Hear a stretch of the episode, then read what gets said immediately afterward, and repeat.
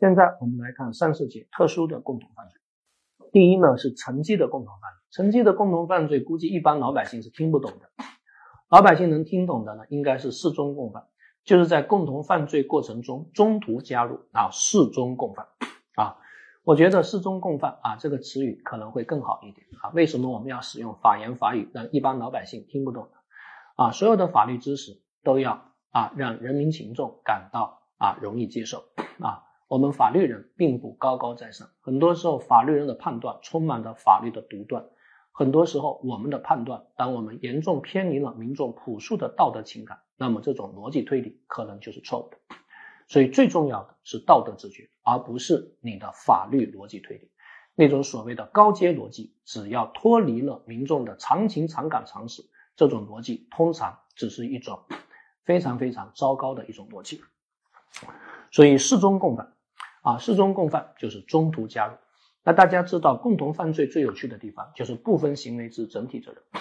张三在盗窃，我在旁边偷窥。张三说：“看什么看？你想要也过来拿嘛。”我说：“可以吗？”他说：“可以的。”啊，所以我拿了一盏灯，方便他盗窃。啊，他拿了两万，我拿了两万，那我的盗窃数额是多少呢？部分行为之整体责任，所以我的盗窃数额是四万块钱。那关于事中共犯，一个最有趣的问题就是跟事后独立帮助行为。啊，跟事后独立的犯罪行为两者的区别何在？这里区分的关键就看犯罪结束没有。如果犯罪没有结束，你中途加入，那就属于事中共犯；但如果犯罪已经结束，啊，你事后加入，那当然就是事后的独立犯罪行为。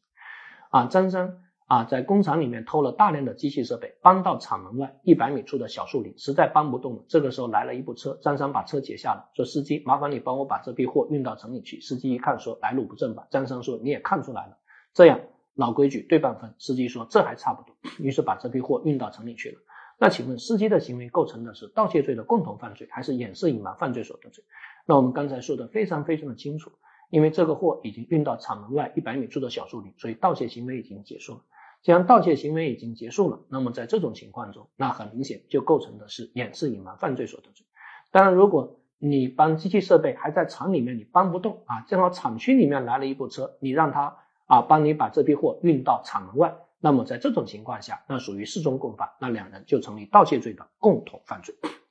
一个非常有趣的例子是继续犯，因为大家知道继续犯的本质就是犯罪虽然既遂之后，不法行为和不法状态依然是你中有我，我中有你，不可分离。啊，那多年以前我就曾经碰到过一个案件，应该是二十多年前啊，很多很多很多啊，long long ago 以前啊，很久以前啊，当年我还在。啊，政法大学读研究生啊，经常呢会接待一些啊这个老百姓来进行法律咨询。那以前接待了一个老乡，一个老乡来北京啊，来这个想申诉啊，然后问我啊，那那那那那那他的案情是这样的，他的孩子呢在南方当兵啊，后来复员了之后呢，就在当地啊的一个娱乐城当保安，那结识了一些不良的朋友啊，他家的钥匙呢啊朋友也有，有一天呢。啊，他一回家发现啊，家里的灯亮着，发现朋友绑了一个人，啊，就是朋友实施绑架去的，所以朋友给了他一万块钱，说你拿这一万块钱自己租房子吧，你的房子我要了，啊，所以他就拿了这一万块钱走了。第二天他突然想啊，这哥们啊，从这个肉票中会拿多少呢？给我一万是不是少了点？于是给朋友打了个电话，说你小子要多少钱？啊，你给我一万是不是少了点？啊 那后来两个人都被抓获，他也没有多拿到一分钱啊。朋友当然是构成绑架罪啊。那个时候的绑架罪的刑罚是极重、极重、极重的啊。二二十多年前啊，啊非常非常重啊。后来呢啊，因为绑架的刑罚太重，所以导致撕票的现象很常见，所以我们后来就下调了法定刑啊。因为如果绑架一律判死刑，那我估计很多绑匪都会动不动撕票啊，所以动辄用极刑，那有可能会激化犯罪。呃，所以呢，他的那个朋友构成了绑架罪。那大家觉得这个打电话的男的应该构成绑架罪的共同犯罪，还是应该构成窝藏罪呢？啊，为犯罪提供了条件啊。如果他没有打这个电话，又应该构成什么罪呢？我估计很多同学会认为，因为他打了电话，可以构成绑架罪的共同犯罪。如果没有打电话，那就构成窝藏罪。其实结论是错误的，不管他有没有打电话，我们认为都构成绑架罪的共同犯罪。啊，为什么呢？因为绑架罪属于典型的继续犯。虽然把那个人绑了，已经构成了绑架罪啊，但同时绑架行为依然处于继续过程中，所以绑架的不法行为还没有结束。那你中途加入，而且主观上你也知道他实施的绑架，客观上你为他提供了帮助，不就属于绑架罪的帮助犯吗？啊，所以后来啊，这个小伙子被判处了无期徒刑啊，他的母亲啊来北京申诉啊，找到了我，我说你这个申诉可能比较难啊，从逻辑结构上来说，那他确实是构成绑架罪。啊，而且它属于绑架罪啊，这个这个，因为绑架罪的刑罚是非常非常重的啊，所以呢，你这个构成绑架罪啊，所以呢，你你很难，你不能说他定性定错了，只是刑罚呢可能判的重了一点啊，嗯，但是老百姓接受不了，他说为什么那个啊主犯才判了十三年啊，自己的孩子却判了无期徒刑啊，那这不公平啊，我于是跟他解释，我说别人主犯呢叫检举揭发同案犯。而且协助抓捕同案犯啊，他检举揭发，而且协助抓捕，这个叫啥呀？这个叫重大立功啊，因为就是检举揭发啊，而且协助抓捕嘛啊，你你你你协助公安人员把同案犯抓获了，这不就重大立功吗？啊，因为同案犯有可能判处死刑或无期，叫重大立功。而重大立功呢，啊，他法条说的很清楚啊，是可以减轻或免除处罚 啊，既然可以减轻啊或免除处罚。啊，那你减轻啊，把无期减减到十三年，这好像也是可以的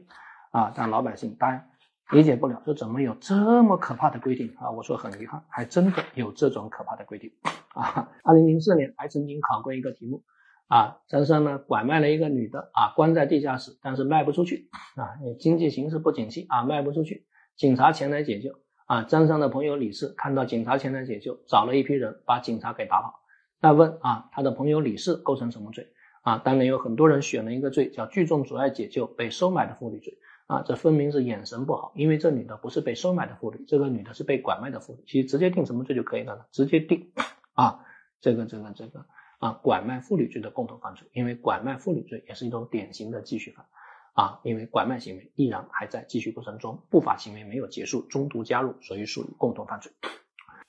好，关于成绩的共犯。大家还要注意后行为人对于参与前的行为承担刑事责任的范围问题啊！如果前行为是单一行为，那后行为人虽然是在实施犯罪过程中介入的，仍然要对全部犯罪承担责任。就像我们刚才的盗窃啊，你中途加入，他偷了两万，你也偷了两万，那你的盗窃数额是四万，部分行为是整体责任。但如果前行为是符合行为啊，比如说结果加重犯，比如说多次犯，那行为人其实只对介入行为本身承担责任。张三踹了李四的肚子一脚，啊，把李四踹成重伤，然后李四在旁边偷窥。张三说：“看什么看？想要也过来拿嘛。”啊，所以张三拿了五万，李四也拿了五万。那两人的盗窃数额，我们认为是十万块钱，部分行为是整体责任。但是后来这个被害人被踹死了啊，那么后面加入者对死亡结果承不承担责任呢？我们认为对死亡结果不承担责任。因为他对死亡结果是没有贡献力的。按照主客观相统一学说啊，你加入的时候啊，张三已经踹了这个人一脚，所以你是他他踹完之后你再加入的。那么对于这个死亡结果是不承担刑事责任的。同时还要注意多次犯啊，比如说你是实施了十次盗窃，我是第六次加入的啊，那么对于前五次我自然是不构成犯罪的啊，我只对我加入的行为承担犯罪啊。我搞了第六次，我说你是不是还要偷啊？你要注意点啊，小心一点啊，啊，不要被警察抓了。那显然你对他后面的行为是有一种精神性的鼓励，所以你对他的后面的行为都可以承担责任，但对前面五次的行为是不承担责任的。比较复杂的呢是不作为的成绩共犯，这个只考过一次啊，只考过一次，所以各位呢掌握这里的几个例子就可以了啊。如果共同犯罪人创造了某种法益侵害的危险。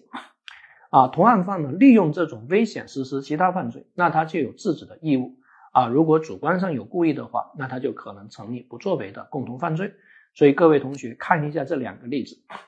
啊，我们两个人去偷东西，我望风，他去偷，他偷的时候主人突然醒了啊，他把主人啊就对主人进行殴打啊，我在旁边望风，听到撕心裂肺的声音，听得心脏都疼。所以我就戴上了耳机，还是听一听贝多芬的音乐来压压惊啊！所以他把对方打成重伤，显然他转化为抢劫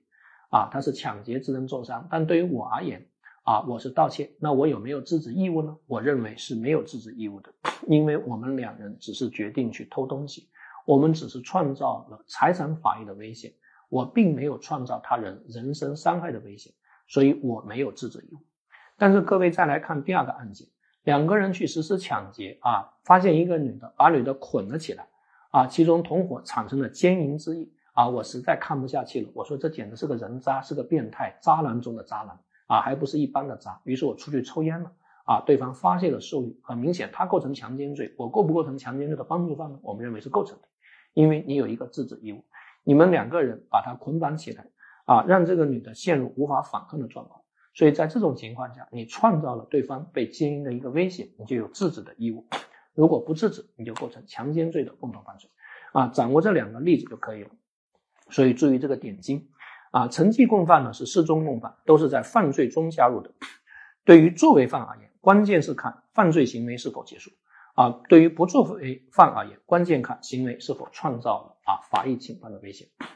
好，这是事中共犯。那么第二呢是结果加重犯的共同犯罪，这个几乎每年都考，非常的有趣，因为它属于一种特例现象。共同犯罪指的是两人以上共同故意犯罪，共同过失是要分别定性的。但是大家看一下结果加重犯，故意伤害致人死亡，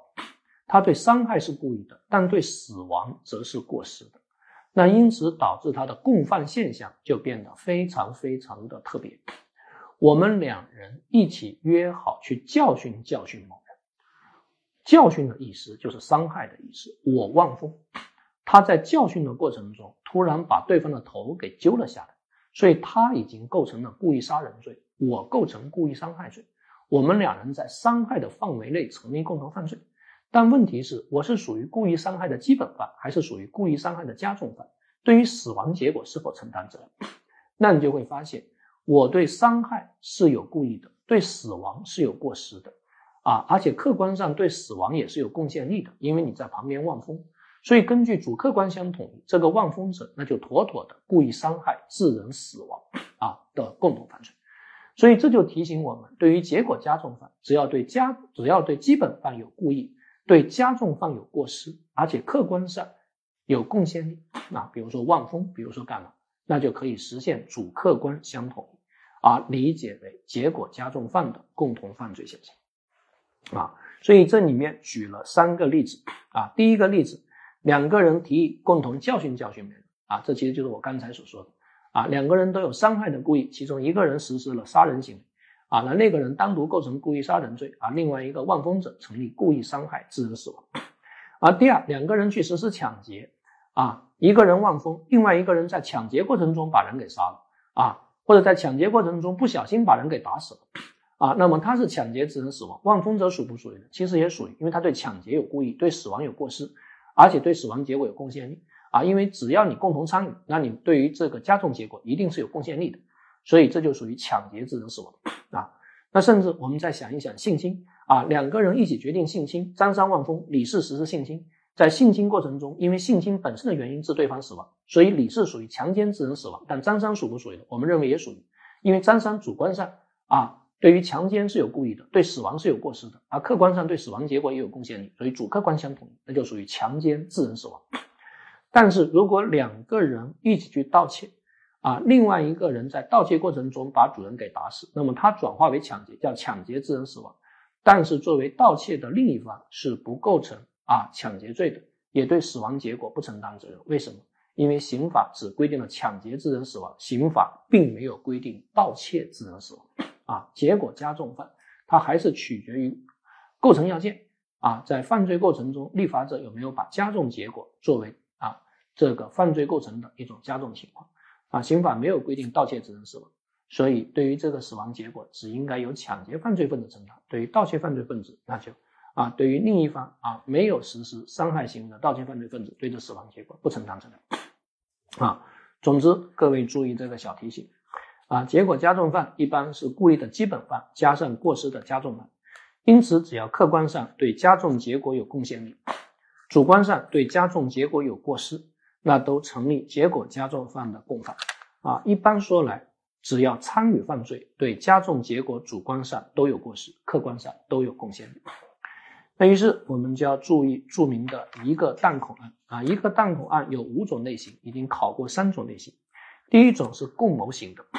甲乙两人共谋实施伤害丙，进而对丙实施伤害行为，但是丙身上只有一处重伤，搞不清楚谁干的。这需要搞清楚谁干的吗？这不需要搞清楚谁干的，因为部分行为是整体责任，所以两个人都对重伤结果承担责任。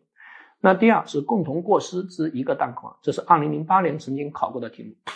甲乙上山去打猎，在一个茅草啊旁的草丛中有动静，以为是兔子，于是一起开枪，不料将在此玩耍的小孩打死，但小孩身上只有一个弹孔啊，两人所使用的枪支型号完全一样，搞不清楚是谁干的啊。你在这个这个茅草屋旁边打兔子，那显然这个危险是社会生活禁止的，因此是有过失的啊，它属于共同过失行为。共同过失分别定性，甲主观上有过失，但客观上没有证据是他干的，就像我们之前所说的鞭炮案，所以两个人都不构成犯罪，但他属于共同侵权行为，要追究两个人的民事责任，但无法追究刑事责任。那第三啊，甲乙不约而同去杀丙，甲从东边开枪，乙从西边开枪，丙被击毙，但后来发现丙身上只有一个弹孔，搞不清楚谁干的，这个同时犯之一个弹孔。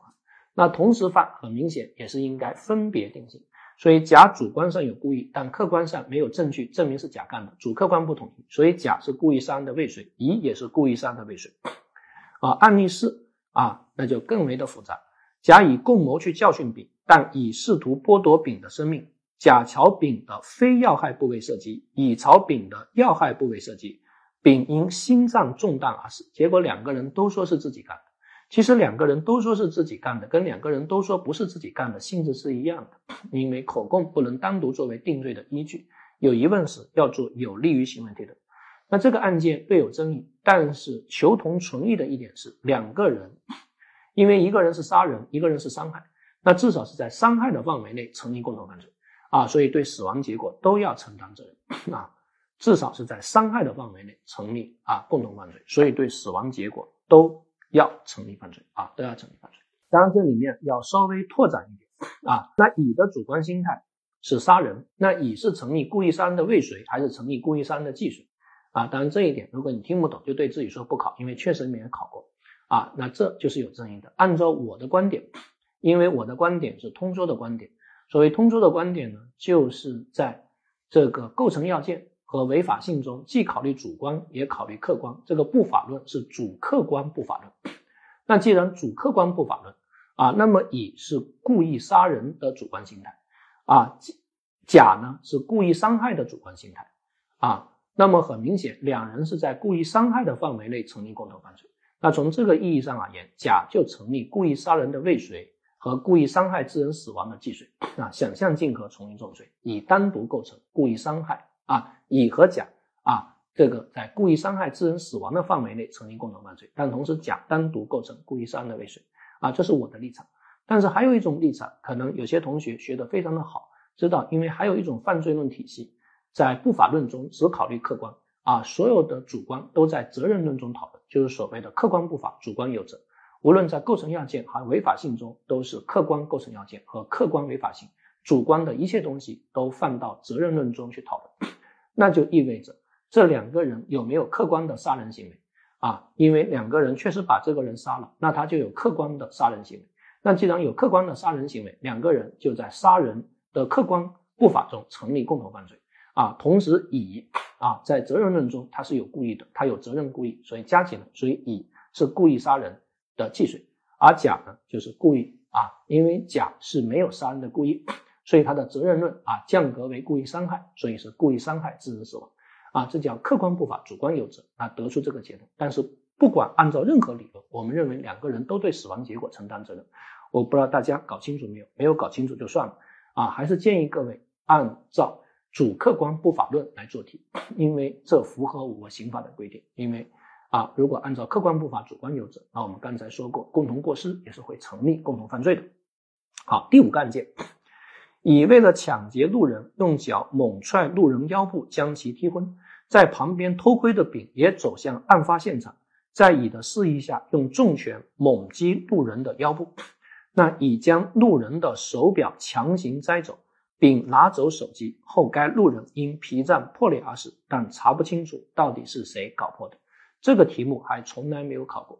很明显，两个人啊。在结果加重犯的范围内成立共同犯罪啊不对不起啊两个人啊这里面其实这个题目它既属于事中共犯又属于结果加重犯，所以它非常的复杂。首先两个人的抢劫数额不分行为之整体责任啊都是一万五千块，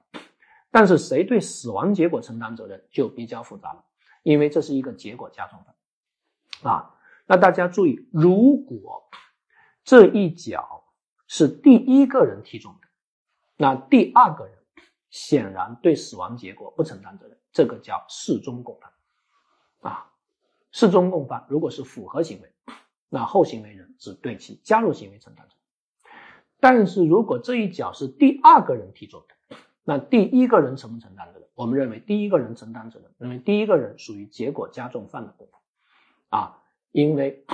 你对抢劫有故意，对死亡有过失，而对死亡有贡献力，所以属于抢劫致人死亡。也就是说，不管从任何角度而言，第一个人都要承担死亡的责任，但是第二个人可以承担，也可以不承担。有疑问时做有利于行为推定。所以两个人抢劫数额都是一万五千块。但是最终只有第一个人对死亡结果承担责任，而第二个人对死亡结果不承担责任。这个题目太难，还从来没有考过，所以大家要注意。好，单位犯罪的共同犯罪啊，在单位犯罪中呢，那自然人跟单位啊，它本身不属于共同犯罪的关系啊，因为单位犯罪是一个犯罪，但有两个受刑主体啊，但是两个单位之间是可以成立共同犯罪的，一个单位和另外一个自然人也是可以成立共同犯罪的。那现在我们进入到另外一个更复杂的问题，就叫做片面的共同犯罪。嗯，片面的共同犯罪呢，最近几年也非常非常喜欢考。哈，片面的共同犯罪啊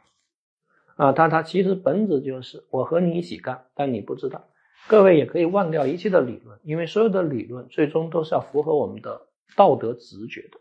各位用你的道德直觉来进行分析啊。张三追杀李四，啊，我看着张三在追杀李四，因为我跟李四也有仇。眼看张三追不上了，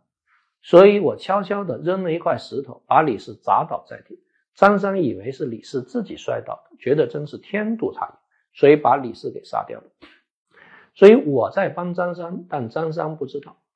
那张三构成故意杀人罪，各位觉得我构不构成犯罪？你的直觉认为我构不构成？啊，你问问你的直觉。啊，如果你的直觉认为构成犯罪，那就出现问题了。因为一般的共同犯罪，它得有一个犯意的交流，就是我知道你在和我干，我也知道你在和我一起干。而在这个案件中，它的犯意是单向交流，不是双向交流。那能不能按照间接正犯来处理？间接正犯，我把你当枪使，但是我要在幕后起支配作用。而在这个案件中，我在幕后只起了帮助作用，我没有起支配性作用，我并没有操控你的行为，因为你本来就想杀他，啊，我也没有创造你的犯意，啊，我也没有纯粹把你当枪使，因为我在幕后没有起支配作用。所以，按照典型的共同犯罪理论和按照间接犯罪理论都解决不了，那怎么办呢？为了满足我们的道德直觉。也就出现了片面共犯理论。片面共犯理论就是我在和你一起干，但你却不知道，它是犯意的单向交流。所以抓住这个本质就可以了。我和你一起干，但你不知道，它是犯意的单向交流。啊，这叫片面共犯。那通说认为，片面帮助犯是构成犯罪。啊，因为你在背后帮他，他虽然不知道，但是你也在帮他，所以他成立故意杀人罪，你成立故意杀人罪的帮助犯。但是，一旦我们认为片面帮助犯成立共犯，那么根据滑坡理论啊，就像滑坡嘛，你只要退一步，那你可能就会退两步，退两步就会退三步。啊，你现在认为犯意的单向交流也可以成立共同犯罪，那马上就有人提出，啊，片面教唆犯呢？片面实行犯呢？构不构成犯罪？什么叫片面教唆犯？你创造了他的犯意，但他却不知道。啊，你 P 了一张他老婆给你戴绿帽子，啊。的这个照片啊，所以张三呢 P 了一张李四老婆跟王五的裸照，然后放在李四的办公桌上，上面还压着一把枪。李四看到照片气坏了，直接冲过去把王五给杀了。啊，那显然张三创造了李四的杀意啊，在幕那但是李四不知情，这叫片面教唆犯。当然还有片面实行犯啊，最典型的片面实行犯五加五案，对吧？你投了五毫克毒药。啊，我知道你投了五毫克毒药，啊，那于是我也投了五毫克毒药，那可能毒物的致死量是十克，啊，也可能毒物的致死量是五克，反正如果毒物的致死量是十克啊，五加五啊，这叫重叠的因果关系。如果毒药的致死量是五克，那五克都可以搞死，十克更可以搞死，这叫竞合的因果关系，而且区分不出到底是谁的十克啊，那到底是谁所投的五克？所以在这两种情况中，都是我在和你一起干，但是你是不知道的，这个叫片面实行犯。那么对于这两种情况如何处理呢？那很明显，一定会有三种观点：正说、反说、折中说。啊，正说就很简单，说既然片面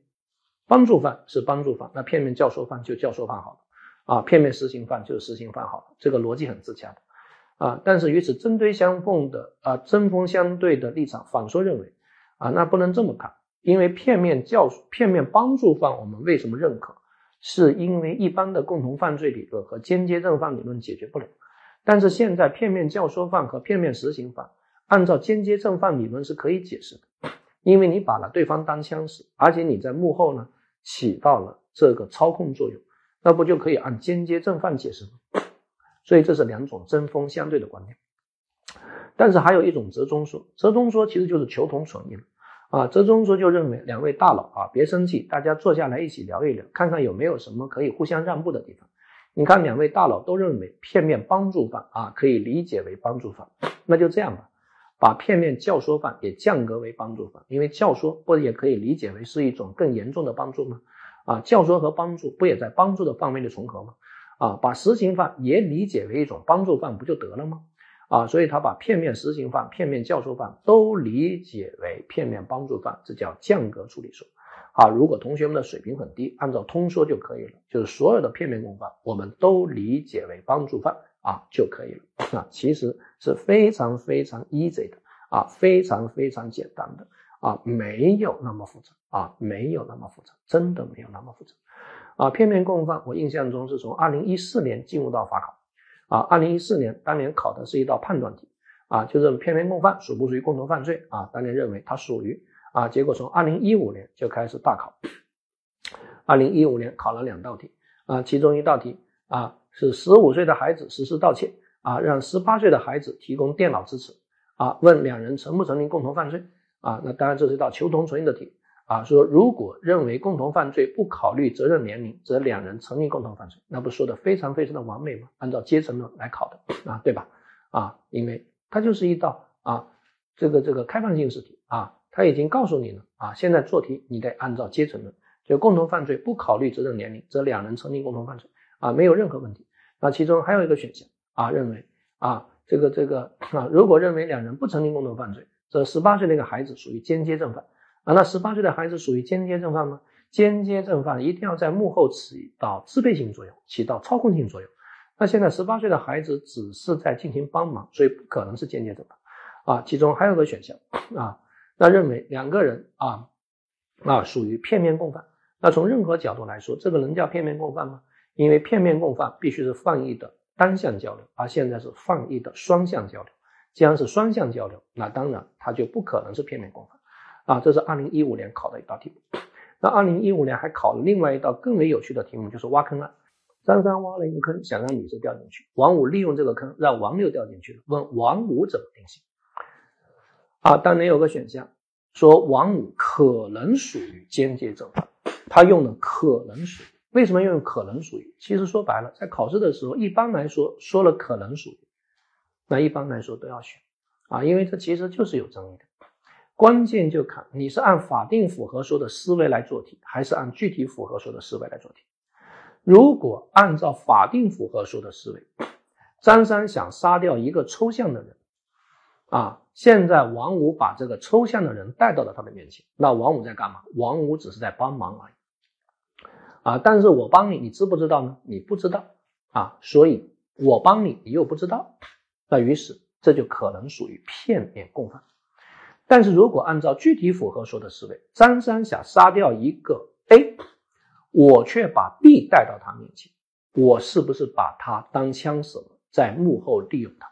那就可能属于间接正犯。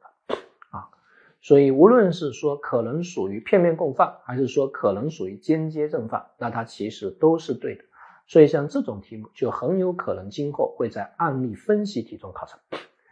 呃，果然，二零一六年啊就考了一道案例分析题啊，关于片面共犯和间接正犯的区别啊考了一道题啊，他其实考的是一道什么题啊，也是非常非常有意思，他和事前啊的故意放在一起考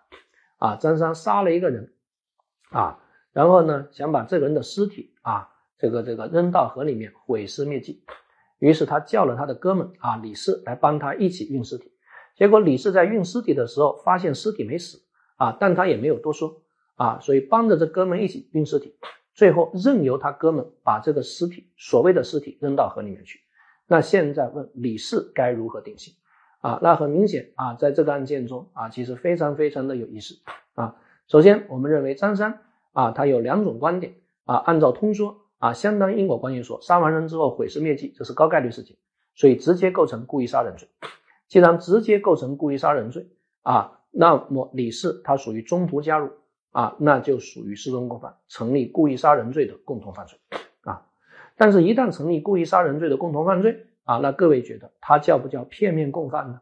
啊，他提供了帮助，但片面共犯一定是犯意的单向交流，而在这个案件中，其实还是犯意的双向交流。我知道你在帮我，但是我不知道你小子在那么卖命的帮我。这哥们没死，你都没告诉我啊。但是毕竟我知道你在帮我，所以他其实属于。普通的共同犯罪不能理解为片面共犯啊。换言之，如果你不知道属不属于片面共犯，你别乱写啊，你就写属于共同犯罪不就得了吗？因为片面共犯也属于共同犯罪的一种嘛。但是如果按照区分说来说的话，那张三其实实施了两个罪，一个是故意杀人未遂，一个是过失致人死亡。那李四就利用了张三的过失致人死亡，把被害人给搞死了。那李四就单独构成故意杀人罪的间接正犯。啊，所以这个案例分析题就出的非常非常非常的好。好，这个呢属于片面共犯。那下一个知识点呢，就是非实行行为的实行化。啊，非实行行为的实行化。那我们之前讲过，刑法分则呢规定的是实行行为，所以对于教唆犯和帮助犯这些非实行行为，它的处罚依据呢是总则的规定。啊，总则对分则的修正，所以它是一种修正的构成要件。但是现在刑法分则有一种非常奇怪的现象，它会把一些非实行行为给独立成罪，啊，就叫做非实行行为的实行化，啊，所以它有两种情况，一种是预备行为的实行化，一种是共犯行为的实行化，啊，预备行为的实行化，比如说啊，那刑法中啊有一个非常非常有趣的罪名，啊啊，组织领导黑社会性质组织罪，那组织领导黑社会性质组织罪，它其实就是把黑社会实施的杀人放火的预备行为，你先得搞个组织嘛，把它给独立成罪了。啊，那么既然独立成罪了啊，那他就不应该再构成故意杀人罪的啊犯罪预备，因为他已经独立成罪了。啊。更为经典的啊一种例子呢，是刑法修正案所规定的一个啊叫做准备实施恐怖犯罪活动罪啊，准备实施恐怖犯罪活动罪，它就是把恐怖犯罪活动的犯罪预备给独立成罪。所以那还需不需要按照犯罪预备进行处理呢？那就不需要按照犯罪预备进行处理了，因为它已经被独立成罪了，它排除了总则条款的这个适用啊。那大家可以看到这个罪名啊，这个罪名在我们本书的二百一十七页啊，有一个准备实施恐怖活动罪啊，他把恐怖活动的犯罪预备给独立成罪了。既然把恐怖活动的犯罪预备给独立成罪了。啊，那就直接按照刑法分则的规定定罪量刑，就不需要再适用总则的犯罪预备的规定。啊，那还有一种呢是共犯行为的实行化啊，一种呢是帮助行为的实行化，比如说协助组织卖淫，就把组织卖淫的帮助行为独立成罪了。啊，再看上面这个帮助恐怖活动罪，它是不是也把恐怖活动的啊帮助犯给独立成罪？啊，当然还有教唆行为的独立成罪。啊，比如说煽动分裂国家罪，就把分裂国家的啊教唆犯给独立成罪了啊。他就不需要再按照分裂国家的教唆犯来进行处理啊，排除了总则条款的适用啊，所以我这里面想问问各位啊，帮助帮助恐怖活动罪怎么处理？准备准备实施恐怖活动罪怎么处理？所以大家就会发现，这种非实行行为的实行化，其实是一种刑罚扩张适用，它扩张了刑罚权啊。你准备恐怖活动，以前是恐怖活动的帮助犯，但现在变成了一种独立的犯罪，那帮助帮助恐怖活动罪就会成为帮助恐怖活动罪的帮助犯。啊，要按照帮助恐怖活动罪的从犯来进行处理。啊，准备准备实施恐怖活动罪，他也被啊，他也准备实施恐怖活动罪啊，他被独立成罪，所以准备准备实施恐怖活动罪就属于准备实施恐怖活动罪的犯罪预备啊。那帮助准备实施恐怖活动罪呢，那就是准备实施恐怖活动罪的帮助犯啊，因为它是一种刑罚扩张使用啊，所以这个大家是要特别特别特别注意的。好，那非实行行为的实行化跟总则的关系啊，刚才我们已经说过，当某种特定的犯罪。啊，被非实行行为的实行化之后，那一般也无需再适用总则关于犯罪预备、帮助犯和教唆犯啊的这个规定。所以再次提醒各位注意，我们之前所讲的，协助组织卖淫是组织卖淫的帮助犯，错误；协助卖组织卖淫和组织卖淫是共同犯罪关系啊，这个正确，因为最广义的共同犯罪。协助组织卖淫是组织卖淫的共犯，错误，因为共犯我们只指的是狭义共犯、教唆犯和帮助犯。所以，协助组织卖淫是按照刑法分则来处理，不是按照刑法总则来处理，这个大家是要特别注意的。但是，各位还要特别特别注意一个非常有趣的问题，其实也是按你的逻辑直觉来进行啊，来进行啊判断。按你的逻辑直觉来进行判断。我们刚才说，帮助恐怖活动，还需不需要按照恐怖活动的帮助方来处理？不需要，不需要再适用总则规定。但是啊，但是，刑法中有一种非常特殊的现象。啊，它不是针对某个罪帮助犯给独立成罪，它是把刑法所有的某一类帮助行为，比如说把网络帮助行为独立成罪，叫做帮信罪，帮助信息网络犯罪活动罪。啊，现在很多人啊构成这个罪。啊，前几天啊有有有有一个人啊，因为在在外面呢吃麻辣烫啊，然后碰到老乡，老乡说兄弟，要不把你的银行卡借我用一用啊，我给你五十块钱啊，银行卡借我用一天。啊，这哥们为了五十块钱就把银行卡借给那哥们了啊，结果那哥们啊就用去啊做违法犯罪的事情啊，结果把这个啊收了五十块钱的人给抓了，定了一个帮助信息网络犯罪活动罪。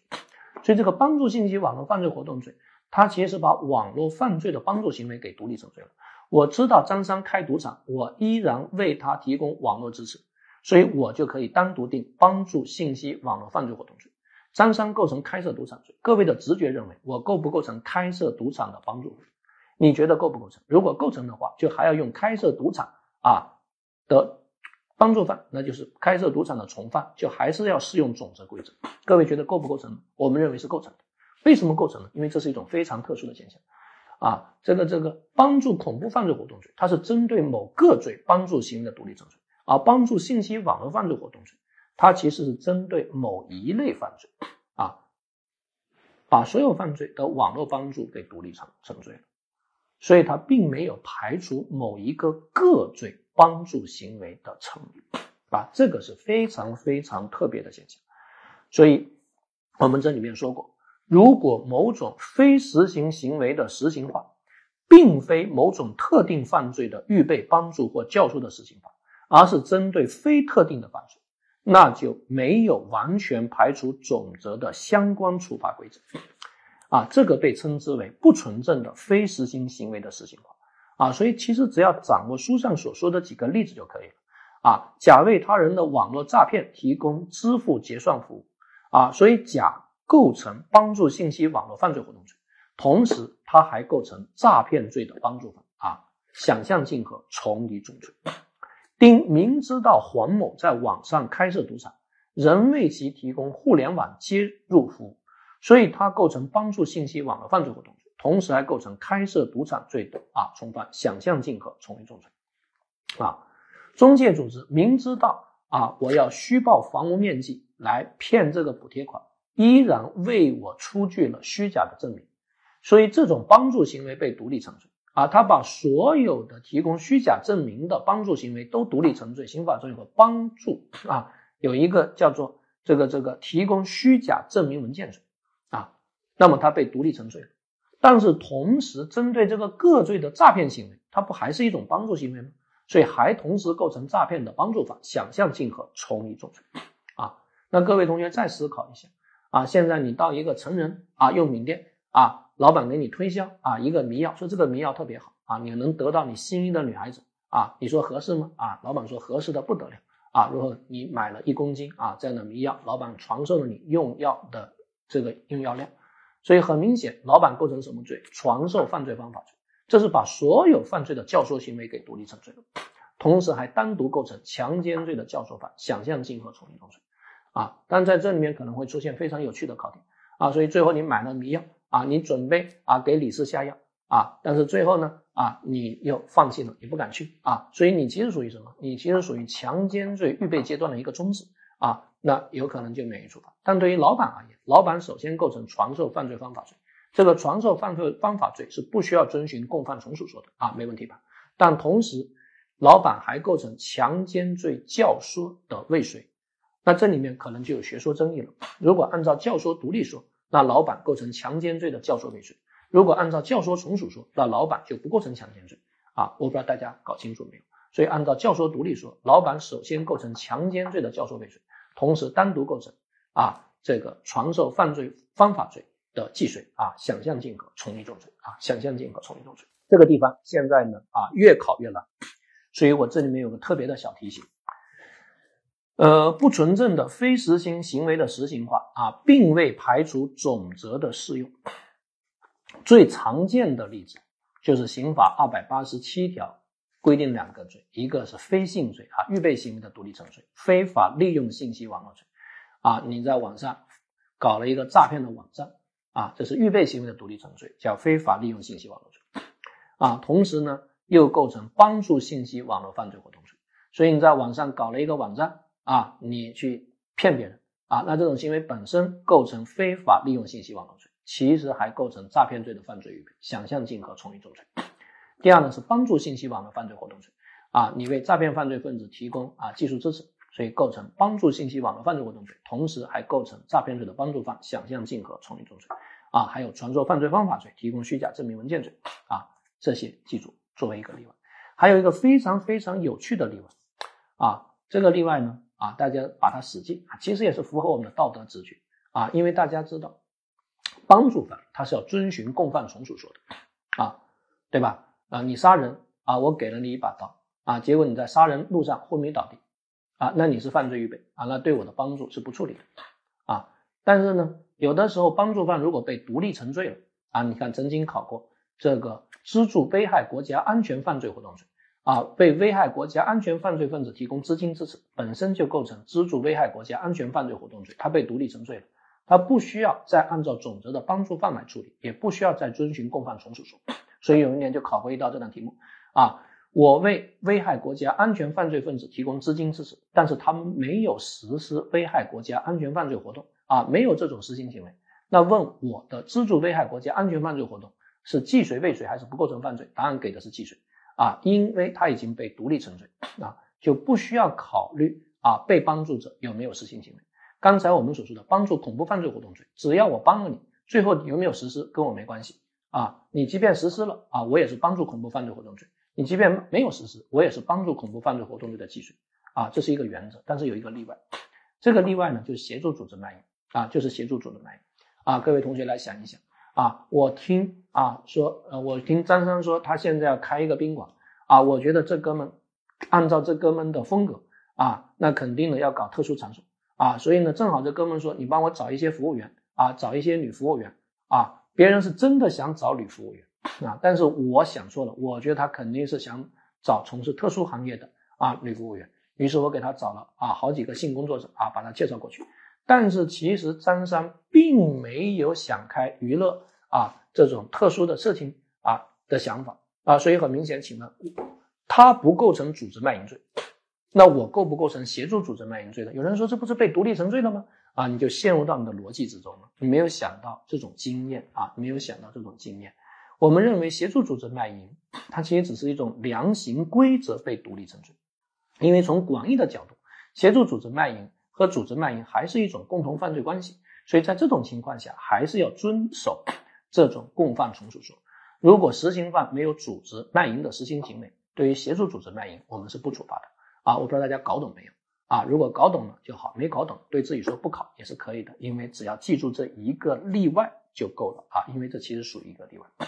啊，但是别因为这个例外导致很多其他题目做不对了啊啊！资助危害国家安全犯罪活动啊，那么如果没有人实施危害国家安全犯罪活动，资助者也是成立资助危害国家安全犯罪活动的既遂，这个是没有问题的啊，帮助恐怖活动啊，被帮助人没有实施恐怖活动，帮助者也是妥妥的帮助恐怖活动的犯罪既遂啊。唯一的这个例外就是协助组织卖淫啊。我觉得有的时候讲的太复杂，反而会导致很多同学基础知识丧失，这个就得不偿失。总之，大家只要低风飞过就可以了，不需要学的太难，也不需要学的太艰涩。也特别难的地方，如果实在这一关过不了，pass 无所谓，那我们继续啊去走下一关啊就够了啊，无需学的那么。啊，痛苦啊，没有意义啊，没有意义，学那么复杂干嘛呀？